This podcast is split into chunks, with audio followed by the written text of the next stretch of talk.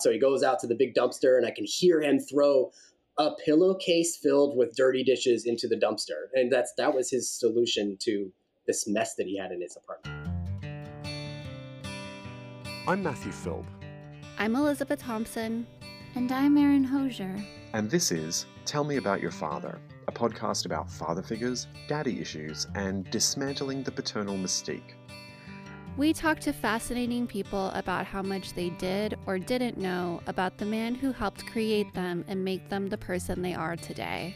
So settle in and listen as we delve into some dad stuff. It's a new tribute to a man who had one of the most colorful obits in recent memory. His name is Uncle Bunky. His real name is Randall Jacobs. He died in May at the age of 65, and the obit written by his nephew calls Jacobs a living, breathing, hang loose sign who spent his days and nights in dodgy establishments. His advice to his loved ones, do what Bunky say, not what Bunky do. The obit was shared around the world. In lieu of flowers, the obit... On this week's episode of Tell Me About Your Father, my co-hosts Erin Hosier and Elizabeth Thompson talk to New York-based artist and gallerist Chris Santamaria about his late, larger-than-life uncle Randall Jacobs, who died on May 4th, 2020, at 65 in Phoenix, Arizona. Jacobs was known to his nephew and now to the world as Uncle Bunky. Jacobs' obituary, written by Santamaria and published in the midst of a mounting pandemic and political upheaval, instantly charmed and resonated with readers and was soon everywhere on Twitter, Reddit, and on morning news shows. Everyone, it seemed, had or wanted an Uncle Bunky of their own. The obituary told the story of a part time ski bum, part time desert rat who burned the candle at both ends, a living, breathing, hang loose sign who drank too much, smoked too much pot, drove too fast, and had loose beliefs around whether children should be allowed to play with firearms for fun. The obituary ended with the request that, instead of sending flowers, those reading should pay someone's open bar tab in Bunky's honor. Listen as Santamaria describes his relationship with his uncle, who he adored, the difficulty his family members had with accepting Bunky for who he was, and his own bittersweet reckoning with the fact that the very thing the internet seized on and celebrated, that Bunky lived fast and hard on his own terms, is the same reason why he's not still here with a nephew who deeply misses him. His full name was Randall Jacobs. He's my mom's brother. She was the youngest of three. So he was the middle child he was like the horseshoe theory of a father figure. He was so much of an uncle that he came back around to be a little bit of a father figure. If you're lucky enough to have an uncle or an aunt that is capable of taking you to the side and saying something like, Don't tell your parents that we did this. and then you do something that if you get caught, you'll be in trouble. The secret is easy to keep because you don't want to take both of you down. He was very much that kind of uncle for me. Uh, he was born in Denver, but they moved to Arizona, Scottsdale specifically, uh, when he was young. But he very much used Phoenix and the Rocky Mountains as a back and forth, a binary locale for his entire life. He lived in Los Angeles for a little while in Anaheim, but that was mostly based off of a marriage that he had that fell apart very quickly. So once that was over, he came back to Phoenix and lived a lot of his time in, in Telluride, Colorado. Randall Jacobs of Phoenix died at age 65, having lived a life that would have sent a lesser man to his grave decades earlier. His friends called him RJ, but to his family, he was Uncle Bunky, aka the Bunkster. He told his last joke, which cannot be printed here, on May 4th, 2020. Where was this first um, published? I wrote it for the Arizona Republic and for the Telluride Daily Planet. I was sort of known even before he passed away that I would be the one to write his obituary. I wrote a draft that was a lot longer and it was a little too insane. And I sent it to a, two friends who knew my Uncle Bunky and who would come with me up to Telluride for road trips and stuff like that, where we would be staying with him in a hobo encampment up the river. My uncle just calls and he's like, You got to get up here, man. The snow is fucking incredible, dude. You're going to hit that powder and it's going to be like, you're just going to have like a warm rack wrapped around you. That was the type of shit that he would taunt us with. And so we'd take a road trip up there and and we'd show up at O'Bannon's bar, which is like this old absolute shithole. You walk down into the basement, the wood, it's got that old divey smell, hops and and stale beer and maybe a little bit of bile in the corner. He'd pop out of there and it's like 3 p.m. or he's clearly been there since 10 a.m. or something. And he's all over the place. He probably did such a fat rail right before we showed up and he comes out and he's like, all right, let me take you to your camp spot. And so he takes us, and then he's got, he's like, it's a shitty tent. And he just says, all right, that's your spot right over there. And we're looking around, and it's, there's a bunch of hobos, and there's a guy playing a, a banjo, and there's another dude whittling a stick and there's like another woman who's clearly like off her rocker yelling like um, basically a domestic dispute is unfolding and we're, we're, these little white kids straight from scottsdale arizona i mean scottsdale is like such a a sheltered and privileged place. There's swimming pools and barbecues and you can go to school and that's it. And then you've got Uncle Bunky, who you've never even seen a movie about it. If you show up and he's like, What do you guys need? You guys need some coke? You guys need some LSD? You guys need some weed or whatever? And we're just like, No, man, we're we're good, dude. We're, we're just gonna come out here and hang out with you. And so you know, it was insane. These hobos, they were grifters. I mean, they were like, they, we brought food and I showed up one day after going on a hike to a waterfall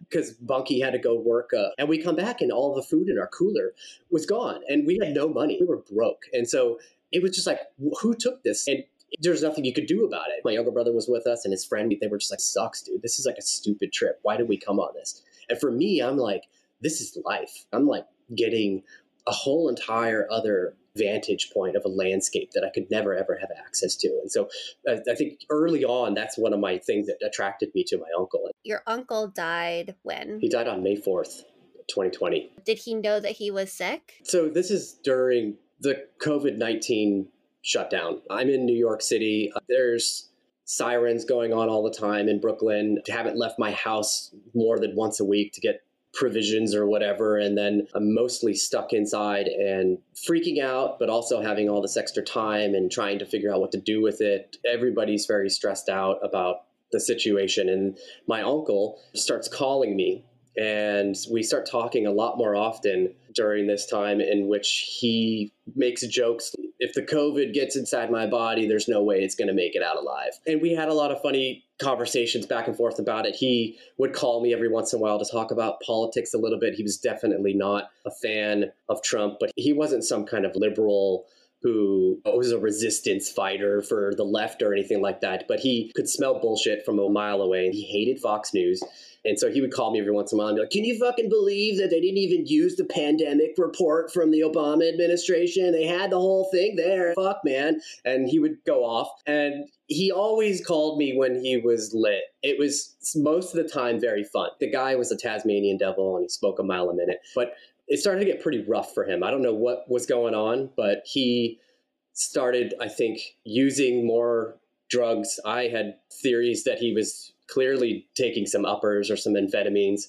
He would never ever tell me what he would be on. It was never part of the conversation. So it was more like, we're talking now, let's connect and have a really meaningful, sincere, and funny, ridiculous conversation. But all of a sudden, he would call me and he would be particularly sad. And I've never really had a relationship with him where he would lean heavily on me because he was the adult or he would have to have a certain sense of pride. And when his cat died, this beloved cat named Kitters. Kitters. Uh, who was like this big black cat that he had in Telluride, Colorado. And so he would let this cat out. And we're talking like in the mountains, there's bobcats out there, there's bears.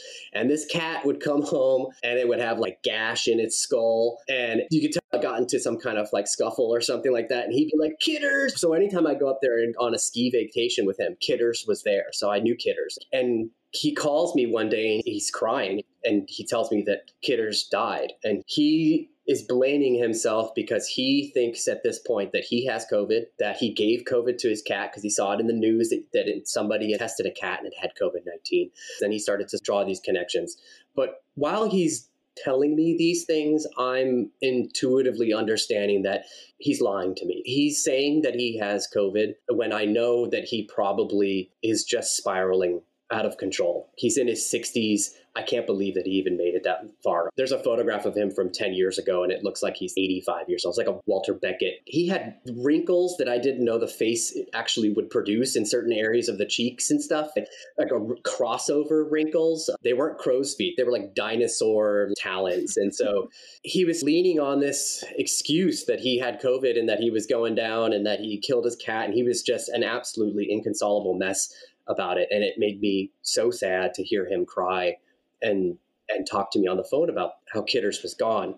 And so the next day he called me and he said, Look, man, I'm not going to make it. And I'm like, What are you talking about? Come on, man, you're fine. You've survived a million other things. You're totally going to be fine. He's, Listen, man, I'd love for you to come out here.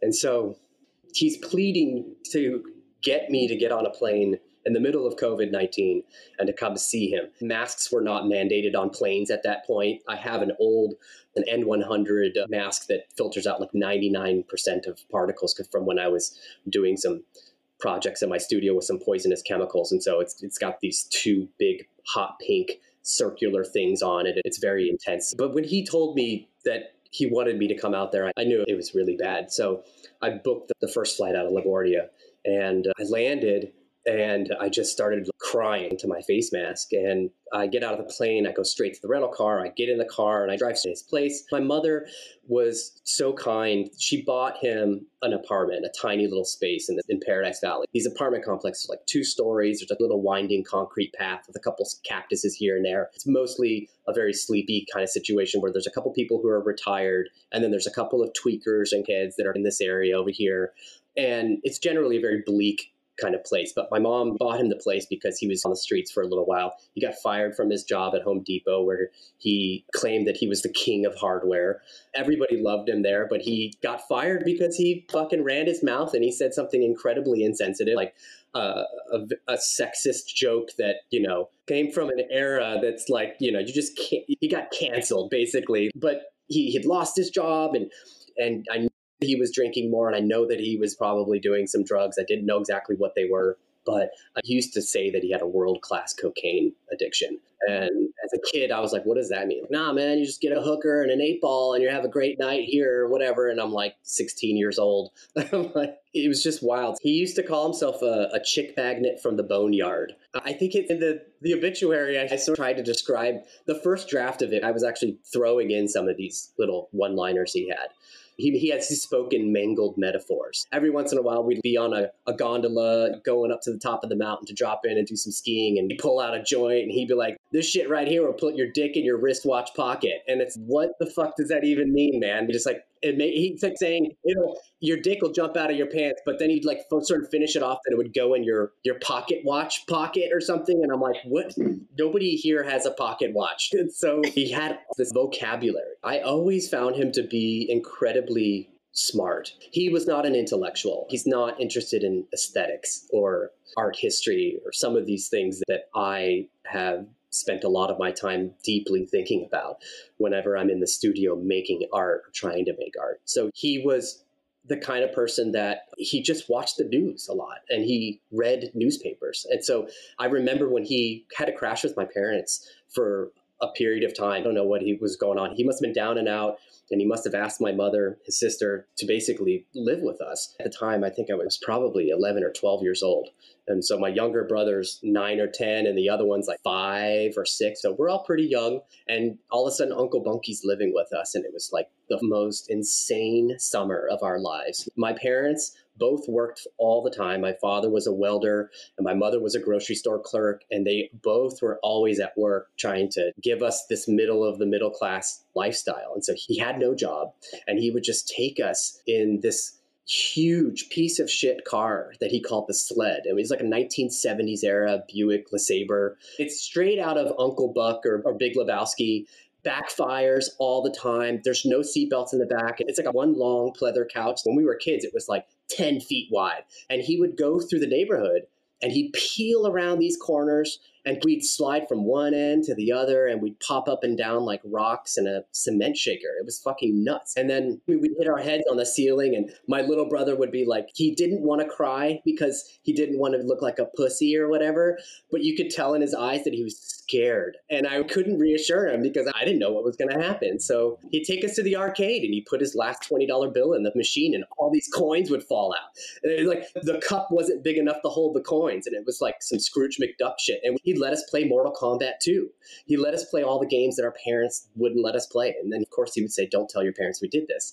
And then we'd come home and we'd roll up, and then my dad would be home. And my dad, he was a really highly skilled welder, but he was a blue collar dude. And he was working in the Arizona sun. We'd come in, and he would just chew my Uncle Bunky out be like, get the fuck inside. We'd all go inside and try to keep a straight face. And then I'd go in my room and I'd open up my blinds and I'd see outside my dad just tearing into him about how you can't fucking do that. This is irresponsible.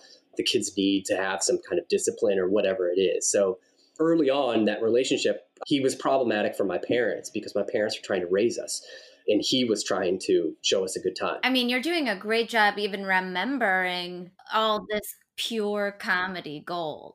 I don't have like a bullet pointed memory of these things. When I start talking about some of them, they start to come out. So the memory of him is was something hard for me to process after he he died. I mean, even before he died, I, I was in the car with my brother and I was telling him, and this is my youngest brother who wasn't old enough to experience some of these kind of insane things. Like, dude, you know, there was this time where mom and dad weren't home and he goes, Christopher, come on outside. I want to show you something. This is a sawed off shotgun. And I'm like, holy shit. And I had seen Terminator 2 and I'm like, whoa, that's cool. This is like a, a very illegal thing to have. You know, it's designed to be obscured under a coat while you do whatever you're going to do with it. So he's telling me that the shotgun is hot. I don't know what hot means. And then he goes, check this out. And he pulls out a, a buckshot shell and he empties out all the gunpowder. And he goes, All right, stand back or you're going to burn your eyebrows off. And he just throws a match at it and it's like an explosion. It's like, woof, this white light. And it just put this insane stain on the concrete of my dad's driveway. My dad was so pissed off about it because Uncle Bunky wouldn't have been able to do a good job of cleaning it off. So he had to do it himself. That kind of shit, I was like telling my younger brother, I'm like, it's just this crazy shit that he used to always do. And I'm like, wow, what? I forgot about that. He knew that I was up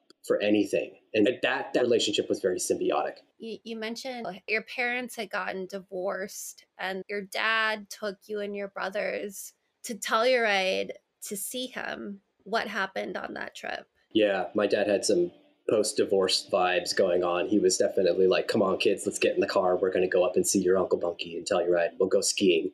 I I don't know if my dad reached out to him beforehand or not, or actually spoke with him and said that we were going to come up there. But we arrived, and my dad had gotten this kick ass condo, like a timeshare or something like that. And we were all trying to not think about the family getting split up, and we were excited to see Uncle Bunky. He taught me how to ski, and this guy, I, I'm telling you, like he was the most graceful and fast and fearless skier. We'd get up at the top of the mountain and he'd be like, All right, little buddy, now you see that little shoots and those narrows? You're just going to pop in there, you're going to hop around a little bit. And when you shoot out, you're going to be a fucking golden. And I'm like, so scared to these things that he wanted me to do, but I, you couldn't say no. You know, you jump in and I'd get fucked up by a tree branch and then I'd just like crash and he'd like get up and he'd be like, That looked awesome. And he would be so energetic and like supportive. We get up there and we, we just like, my dad's like, oh, I don't know where your Uncle Bunky is. And we're like, what do you mean?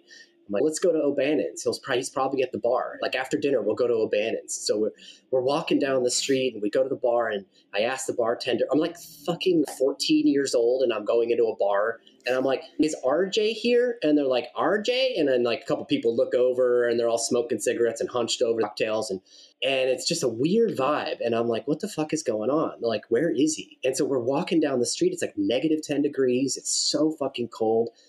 And this guy walks across the street. I see his silhouette and he looks like my uncle. I knew that it wasn't him. He was too tall. But I said, RJ. And the guy looks over and I go, Uncle Bunky. He goes, I don't know, man. That guy's holed up in a gutter somewhere. And he walked off. And my dad, like almost like he wished he could have covered our ears about it. We were there for a whole week and we never found him. And he was clearly in a flop house. He was gone. And so it was a bummer. We didn't know what to think about it. I did, we all knew what was going on, but we were also too young to really know what was going on. There were times I'd show up and he'd be great. You know, he'd be like, he'd be fine. But there were just periods of time throughout the year that he would go into a very dark place. And yeah. there was no darker place than the end when I saw him. When you came back to Phoenix, were your brothers there? Did they get a call to come home too, or what? Nobody knew I was going to come home. And so when I showed up, I went straight to see him. And then once I checked in with him, I figured that I would go and surprise my mother. And so I, I called her and said, hey, there's a package outside that they delivered for you. And, and she came out and she was very happy to see me. But she was also very sad because she knew why I was there. And she clearly was very upset and thought that something was wrong. I, I think she was in a little bit of, I don't know if denial is the right word, but she was trying not to think about it. And so I was telling her, like, look, this is what's going on. Bunky has lived this life that you would have put another man in the grave a long time ago.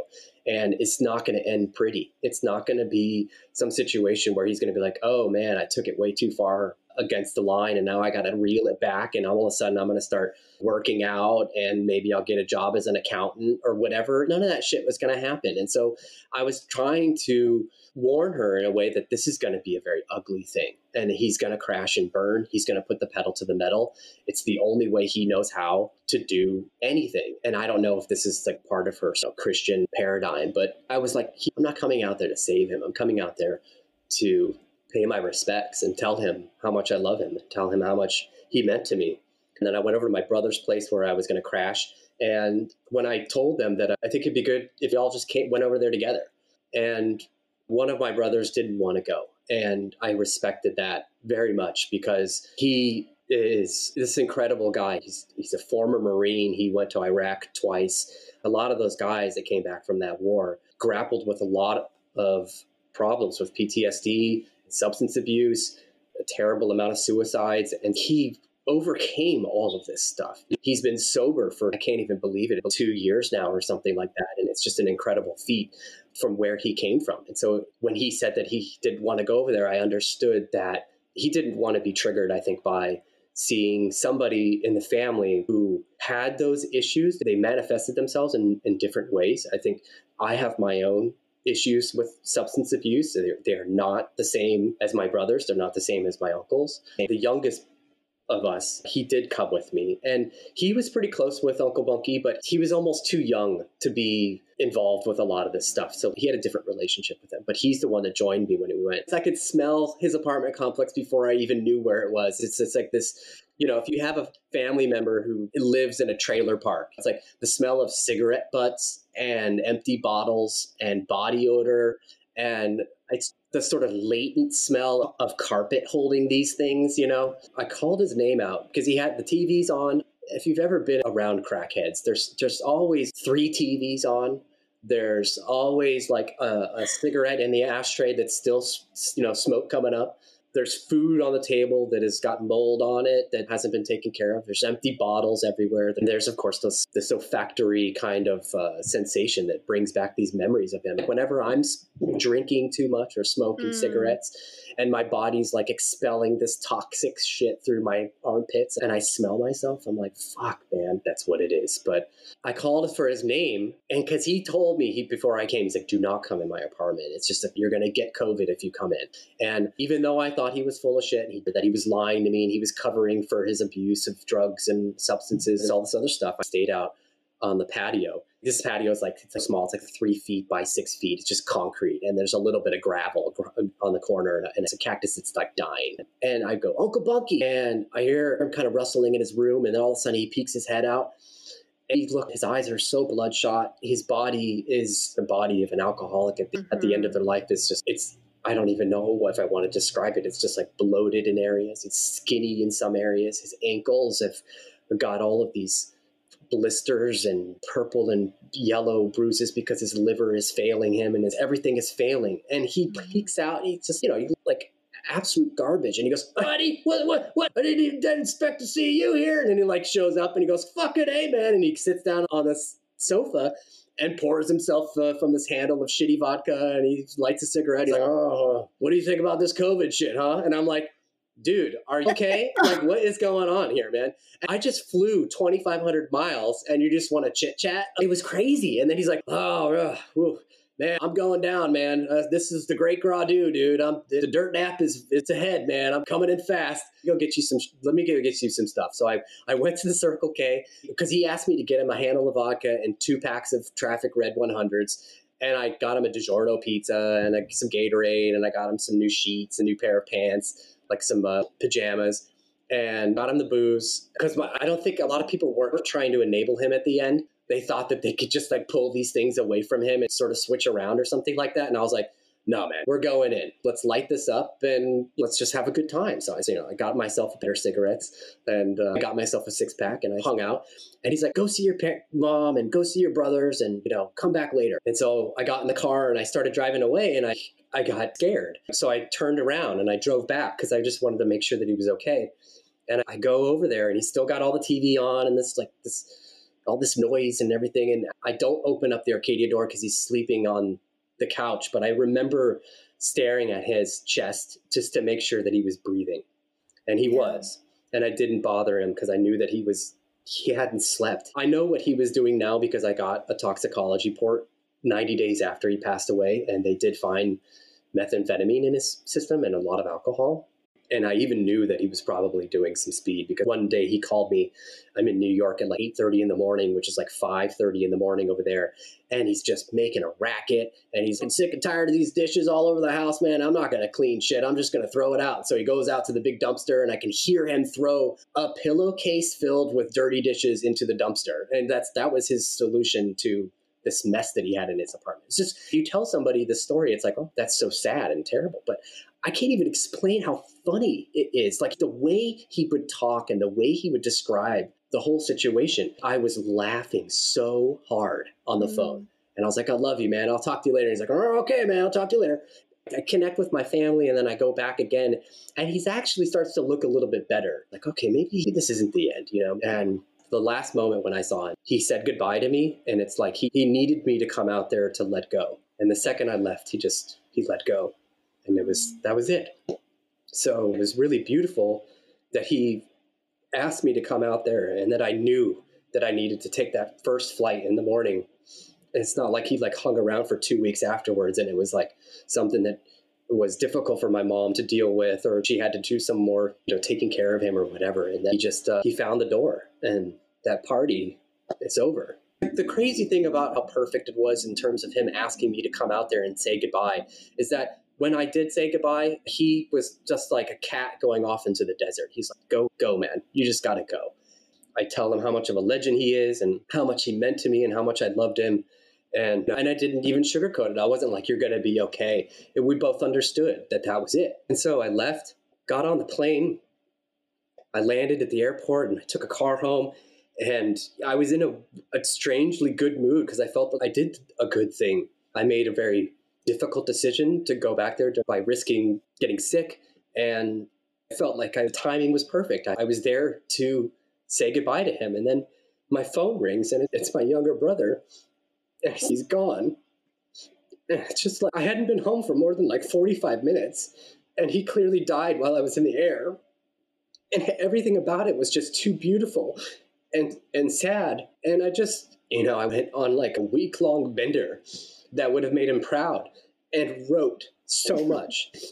So he was a very self aware individual, and I was always attracted to that part of him. And he would always tell us, do what Bunky say, not what Bunky do. And we always did what Bunky did because he would bring us along. But I think that now as I got older and I look back on that, it hurt me because he lied to me that he, he wasn't using. He told me that he wasn't using. And I knew that that was bullshit. I, I didn't know what he was doing. I, I was afraid that he was doing speedballs, that he was doing cocaine and, and then shooting up heroin or maybe on some kind of opiates and crushing them up or something, freebasing something. I, I had seen him on these trips. He didn't teach me how to do these things, but I observed them and learned them this way. But like I watched somebody make crack and I watched somebody smoke it out of a light bulb I, I saw those things happen. And also, like, he was just like, you can't judge me because it's all out on the table. And was he sort of a cautionary tale in your family of like, I don't want to end up like him? I would get so upset. Hell hath no fury. Like the scorn that I would have towards certain family members for talking down to him in front of me and just making him feel inferior, less than something. I don't know where a lot of that stuff came from their side of things. I don't know if it was an insecurity that Uncle Bunky got all the attention or that Uncle Bunky was more exciting and more thrilling.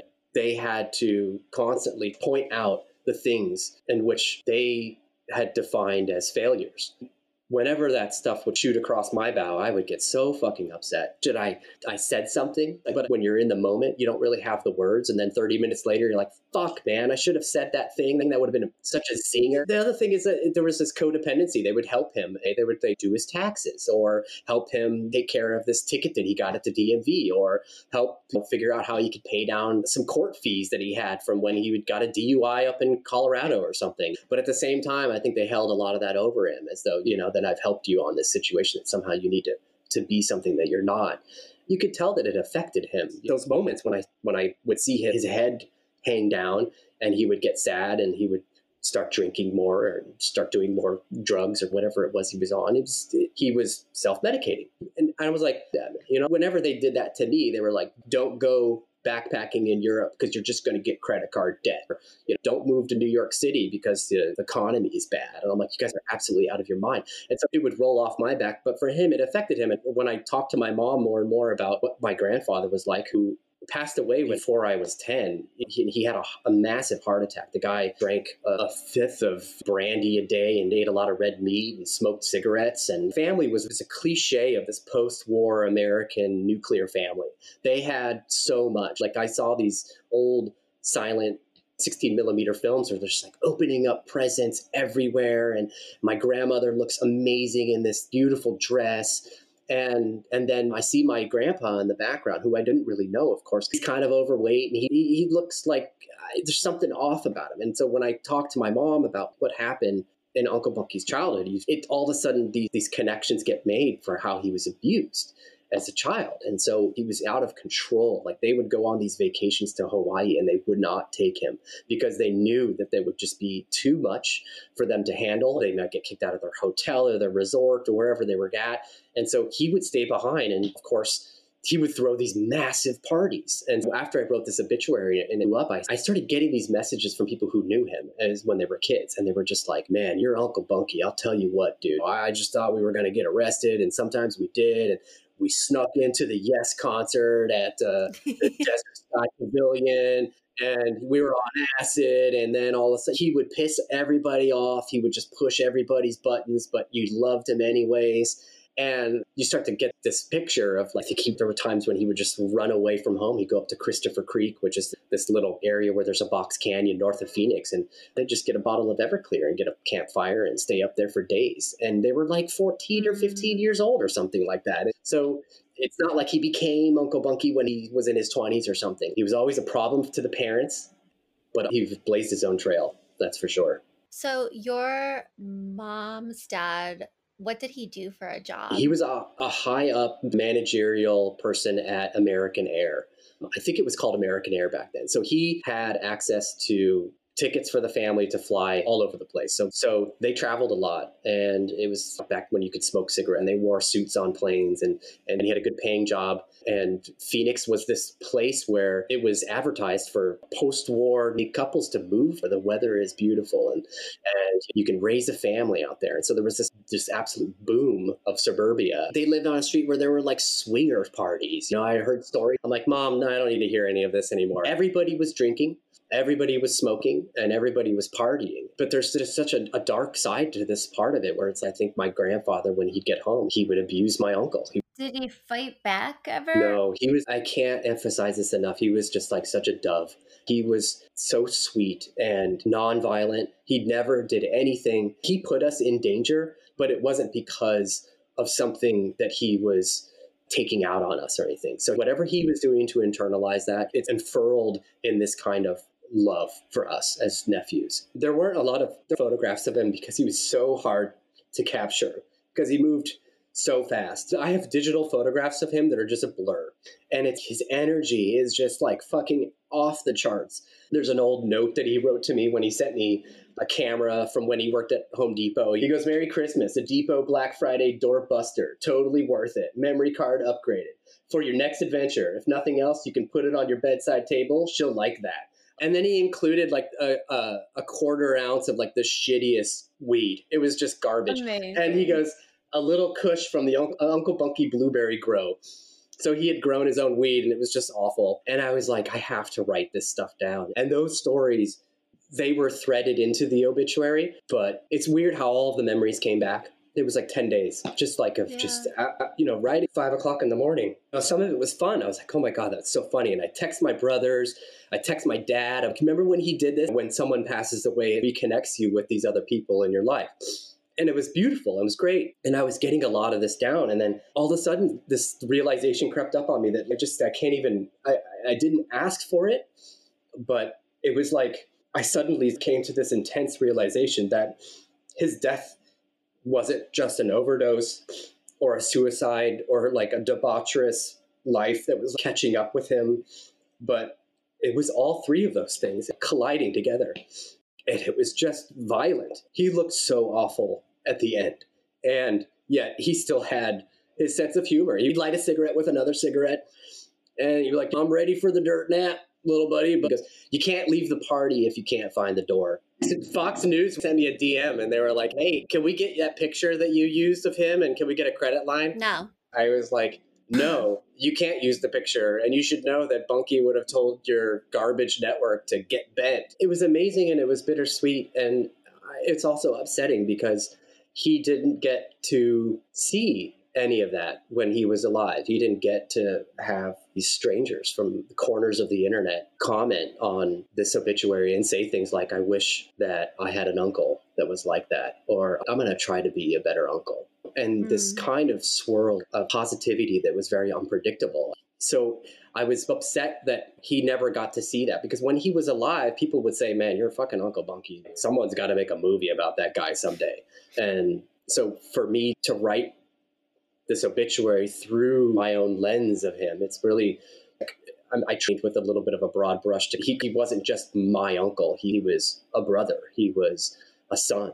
But at the same time, he wasn't just like a regular person that you could just be like, he volunteered at the community center and he loved that bow tie of his or whatever. Was, I think that seeing all these comments and a lot of people were making references to this Hunter S. Thompson quote Life should not be a journey to the grave with the intention of arriving safely in a pretty and well preserved body, but rather to skid in broadside in a cloud of smoke, thoroughly used up, totally worn out, and loudly proclaiming, Wow, what a ride. Several guys had posted that. And I'm like, my uncle's getting compared to Hunter S. Thompson. He's gonna, he's not here to see this. You know, he had like no ego, It- like the least narcissistic person in the world. Like that's the only way he could have really gone hundred and eighty percent into this kind of personality. He never looked in the mirror. He never checked to see if he was okay. He was just go.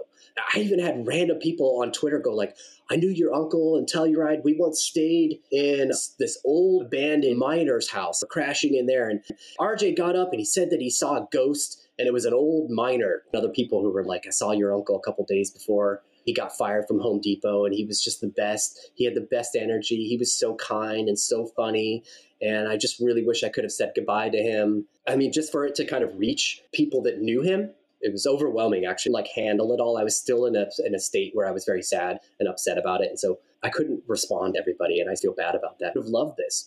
And then nothing happened for a few days, and then somebody who has like hundreds of thousands of followers on Twitter posted it and just said fucking A. Mm. And it got 120,000 likes. And then Vince Mancini of Uproxx shared it. And then he goes, Tell us more about this, this hero. And I, I just pounded it 240 characters here, 240 characters here of all these different stories. And they just went absolutely viral. And- Mm. And, then that's when all of like New York Post and Daily Mail and a lot of other news outlets started to pick it up because for, for a solid day, it wasn't about politics. It wasn't about this terrible situation that everybody's going through, whether you lost your job because of all these layoffs or COVID 19 took a family member. It was like Uncle Bunky was the hero of the internet for the day. He was 65. Uh, he was the same age as my father. Dad, when, when I was very young, He was a cigarette smoker. He smoked in his house. Uh, and brother even got a, a burnt mark on his arm from a cigarette that hit him. And, and my dad turned all that around. He, he stopped smoking. He stopped drinking. He became a marathon runner, a triathlete. He was a gearhead. He had all these spandex suits and Oakley sunglasses, and he would go on these 150 mile bike rides and be back home by 12:30 p.m. And he was incredibly fit. I remember one time I came home. This is like probably 12 years ago, and I don't tell anybody I'm doing it. You know, I'm like Uncle Bunky, get my dad, and I go out with my brothers and I take them to a restaurant, and they both see each other, and it's just so funny because I there's so much history between them. You know, Uncle Bunky looks 35 years older than my dad. They're the same age. That picture that was published in the obituary was taken by his childhood friend, Scott Heil, who I met a couple of times when we'd do a hike up Squaw Peak with my uncle. Scott was trying to get Bunky to get clean and get his act together about 10 years ago and taking him on hikes and stuff around uh, Pinnacle Peak on Tom's Thumb. And so he took that photograph of him. And I was like, Did you take that photo like a year or two ago? And he's like, No, man, that's 10 years ago. So he was 55. And I made a portrait of, of my Uncle Bunky when I, I just graduated from Arizona State University with a BFA in painting, and I was a member of a co-op in downtown Phoenix where we'd all pay the rent and organize exhibitions, and it was like super fucking awesome for me as like a young artist to get this kind of exposure to the downtown First Fridays thing. And, and so I did this show of portraits of friends and family, and I did one of Uncle Bunky. And I've got a, a suit that's not tailored on because I'm 24 years old or whatever, and having this opening. And he shows up and he's wearing like this shirt that looks like he came from a bowling alley. And he smelled so awful. and I loved it so much. And he was so drunk and he was so funny. And we took these pictures, and he's just so happy to see his portrait. And he goes, Who would have thought that someone would want to paint a picture of my, you know, ass or whatever? And he, he grabs my hand in this very loving gesture, and we get a picture of us standing in front of the portrait. And everybody is just like obsessed with the way it's painted because there's just so many lines in his face. And it was like the hardest fucking thing. I'm fucking beat up, you know? Even then, he was, he joked about, you know, you're going to have a show on that island out there. And this is two or three years before I decided to move to New York. And he didn't refer to it as Manhattan. He wasn't like a person who was like grabbed my shoulders and said, Look, man, you got to get out of here. Scottsdale is a, a one horse town. He didn't do any pep talks. But I was like, I'm, I'm, thinking about moving to New York. Oh, yeah? Man, oh, I've heard some stories. And he, and he start to talk about stuff that he had like read in the newspaper about Manhattan or his like deep knowledge of classic rock and some seedy shit that was going down in the village or whatever and he'd never been there. Eh, even when I went and backpacked around Europe, I said, "Where are you going to go?" And I'm like, "I think I'm going to go to Croatia with my friend Ben." He's like, "Oh, Croatia. You know, Dalmatians are from that region." And I'm like, "What the fuck are you talking about? You guys go? Where else are you going to go?" I'm like, "I'm gonna, we're probably going to go through Budapest." And he goes, "Oh, they've got a real kick-ass bathhouse out there. You got to check it out, man. I, I heard those those Eastern European chicks, man. There's nothing like them." When he was living with my parents for a while, I remember waking up every morning before I go to school and I turned a little 13 inch TV on in the kitchen and I'd make my Eggo waffles. And he'd be out on the porch smoking a cigarette and reading the Arizona Republic. And he would read it from front to back. He was reading all the time. And he probably could have been a really great crossword puzzle solver or mm-hmm. something, you know, if he like had an extra moment of time. But he was too busy going to the bars and hanging out with that mm-hmm. kind of crew. I think he had an intuitive reaction to a lot of the things that I wanted to do or the things that I had talked to him about. I mean, he was an intellectual, so I, I couldn't talk to him about things that I was very interested in and as a young art history student or something. That stuff kind of was, wouldn't have been something that was relatable to him. But the idea that I wanted to just jump and leave home and not look back because I really left Phoenix with both my middle fingers in the air. I was like, fuck this place. So it's like a form of support that he gave me. And but it was mostly just like, go for it, dude. Like my parents were just like, Are you sure this is a good idea? You know, I moved to New York when the financial crisis was just about to hit. The first day I started working at the gallery was September 13th, and that was the day that Lehman Brothers collapsed. And I was like, oh, fuck, I'm going to get fired and I'm going to have to crawl back with my tail between my legs.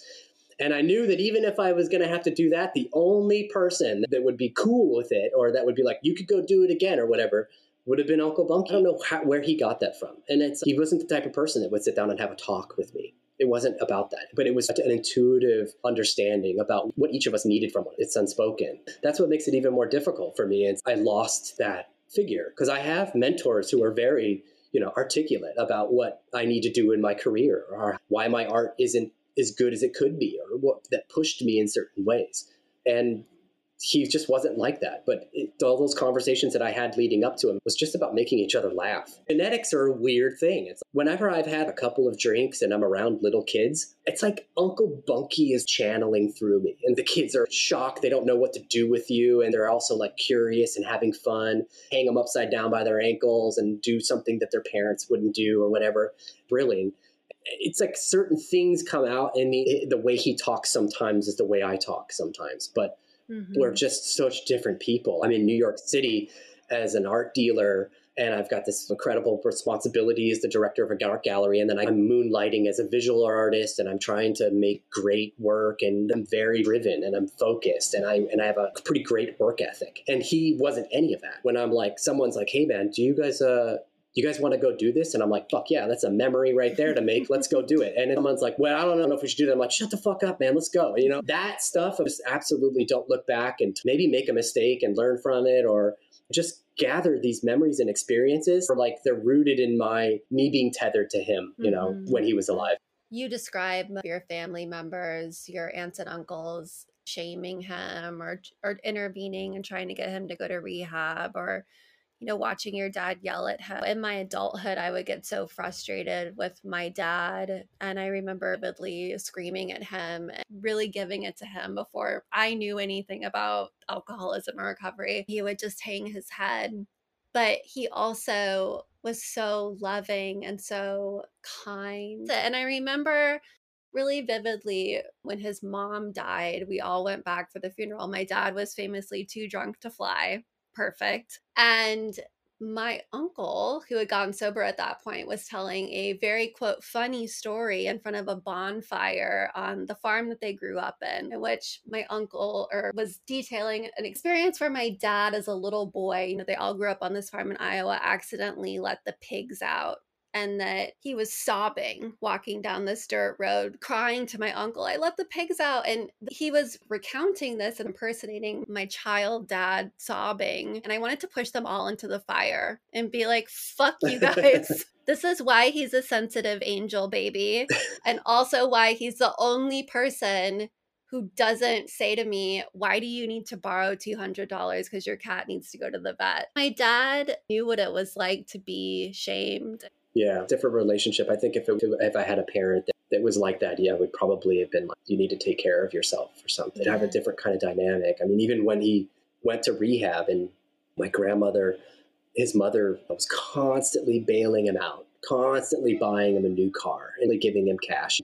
But when but he had like a fraction of a share of a farm in Nebraska, I don't know what the they were doing back in the 60s. We're going to buy a part of a farm and it's going to be a good investment for the kids, like a mutual fund or some shit. It was just like a tax nightmare all the time. And I was like, can we just rid of this, right? Yeah, my uncle Bunky gave all of his farm shares up to his nephews and nieces because he knew that he would cash out of it and he would do something bad. So he gave it to all of us. He was still kind of constantly having to tap back into the family war chest. And so I don't know who convinced him to go to rehab, but they set him up at this ranch house in North. It's like out in the desert. It's like, it's a weird place to go. It's like a nice house, but it's also these separate rooms where other people are there to go through rehab. And his teeth had fallen out, so my grandmother paid to have him go down to Mexico and they get all brand new teeth. So all of his teeth were fake all the way to the end, and he destroyed that set too. He was sitting there, and the, it's like at the end of his rehab session, and he was sober, and everybody's around and i remember my grandmother's husband who's too young to really know who he was. Like as i got older i was like this guy's a homophobic xenophobic misogynistic sexual harasser. Like I, the guy that was running into this circle was like i want everybody to go around and talk a little bit about your relationship with your uncle and why you want to see him get sober. And so this my grandmother's husband's dogging on him. He's like kicking him when he's down. And it's backhanded. You know the way he was pretending to be supportive for him, but it was really just a, a fucked up insult. And I got so fucking pissed. I was like sitting there, I'm like probably 21 years old in college, and I've been drinking and hanging out, and I'm like coming out of my shell. Everybody went around, and then some people said some nice things, but it was simply like I just looked over at Uncle Bunky, and his head was all down, and he just couldn't make eye contact, and I could tell that he was incredibly sad. And all he probably wanted to do was go and get a drink. And I was like, this is fucked up. And I like when it came around to me, and I'm like, dude, there's nothing wrong with you, man. You are so great. Like, you know, even if you, you know, go back and you start drinking again, like it doesn't fucking matter because you don't hurt anybody. You're not a bad person. He hung out with all these like trailer trash grifters who like scam artists. They were constantly this like, what's the next fucking angle? Try to shake me down when I'm around my uncle. Like, hey Chris, give me fifty dollars. I'll give it back to you tomorrow. I just got to put some money on the Powerball or whatever. And I'm like, fuck you, get that out of my face. Like and so it see through that bullshit. Just, but my uncle never did any of that stuff. He never like hit anybody. He would tease people to the point where he probably could get in a bar fight, but it was mostly because he was getting punched because he was taking it too far. But it wasn't because of like a malicious intent. And so and the guy that's running the thing is like, uh, shit, you know, like it's not how I wanted that to go. And then my uncle Bunky just looks at me and he's like, got this smirk on his face. And I was like, oh, fuck yeah, man, you know. Did he have a love life, by the way?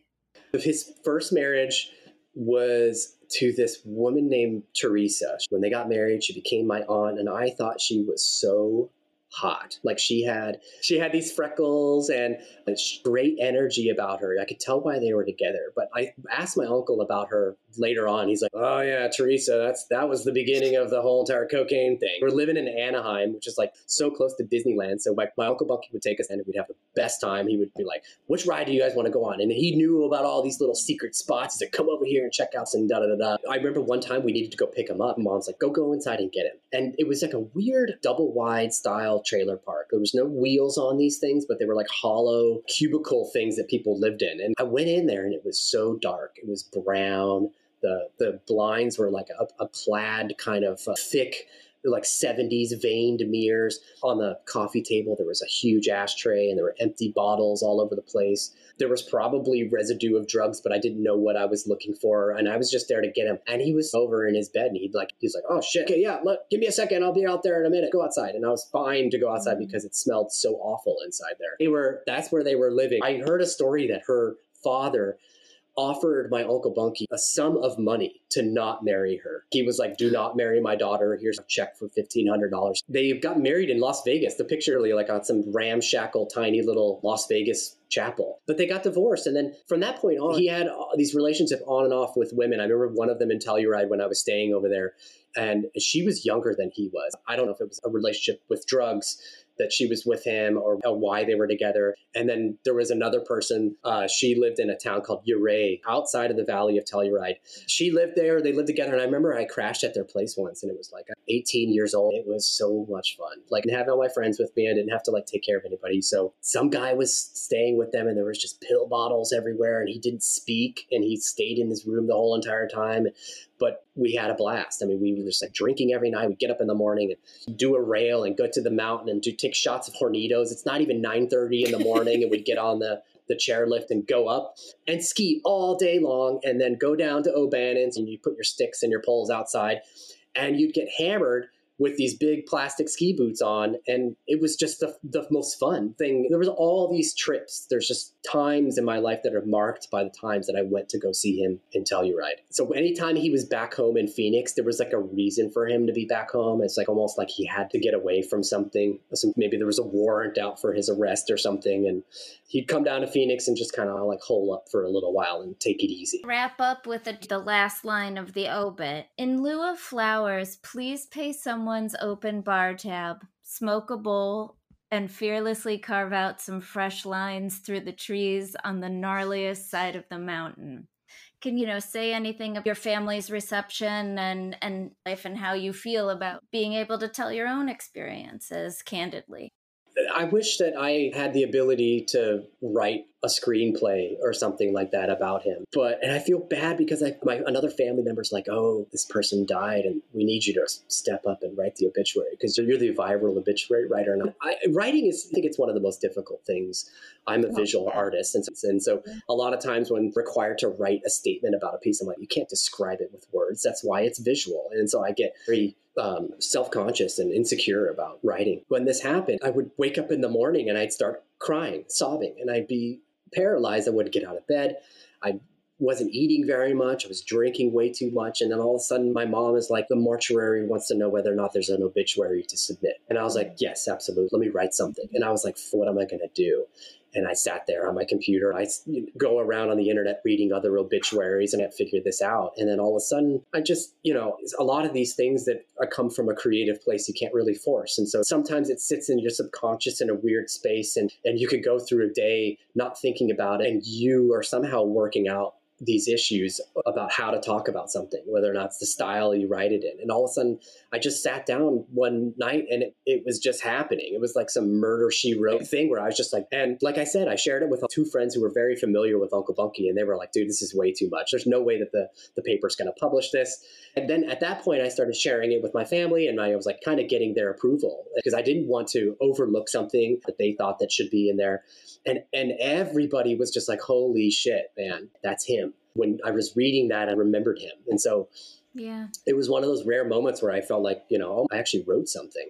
And yeah. it would have been fine just at that, you know, like it, like then it all of a sudden it just went crazy and it went viral. He, he was amazing. He was a legend. And like, and for me to have that kind of like happen in a way that's goes viral on the internet, it makes me feel very proud. And then also it just, I don't know, it's just makes me miss him so much.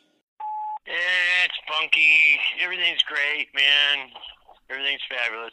Love you, little buddy. Tell Me About Your Father was created and produced by Erin Hosier, Elizabeth Thompson, and Matthew Philp. Our supervising producer is Chris Gellis.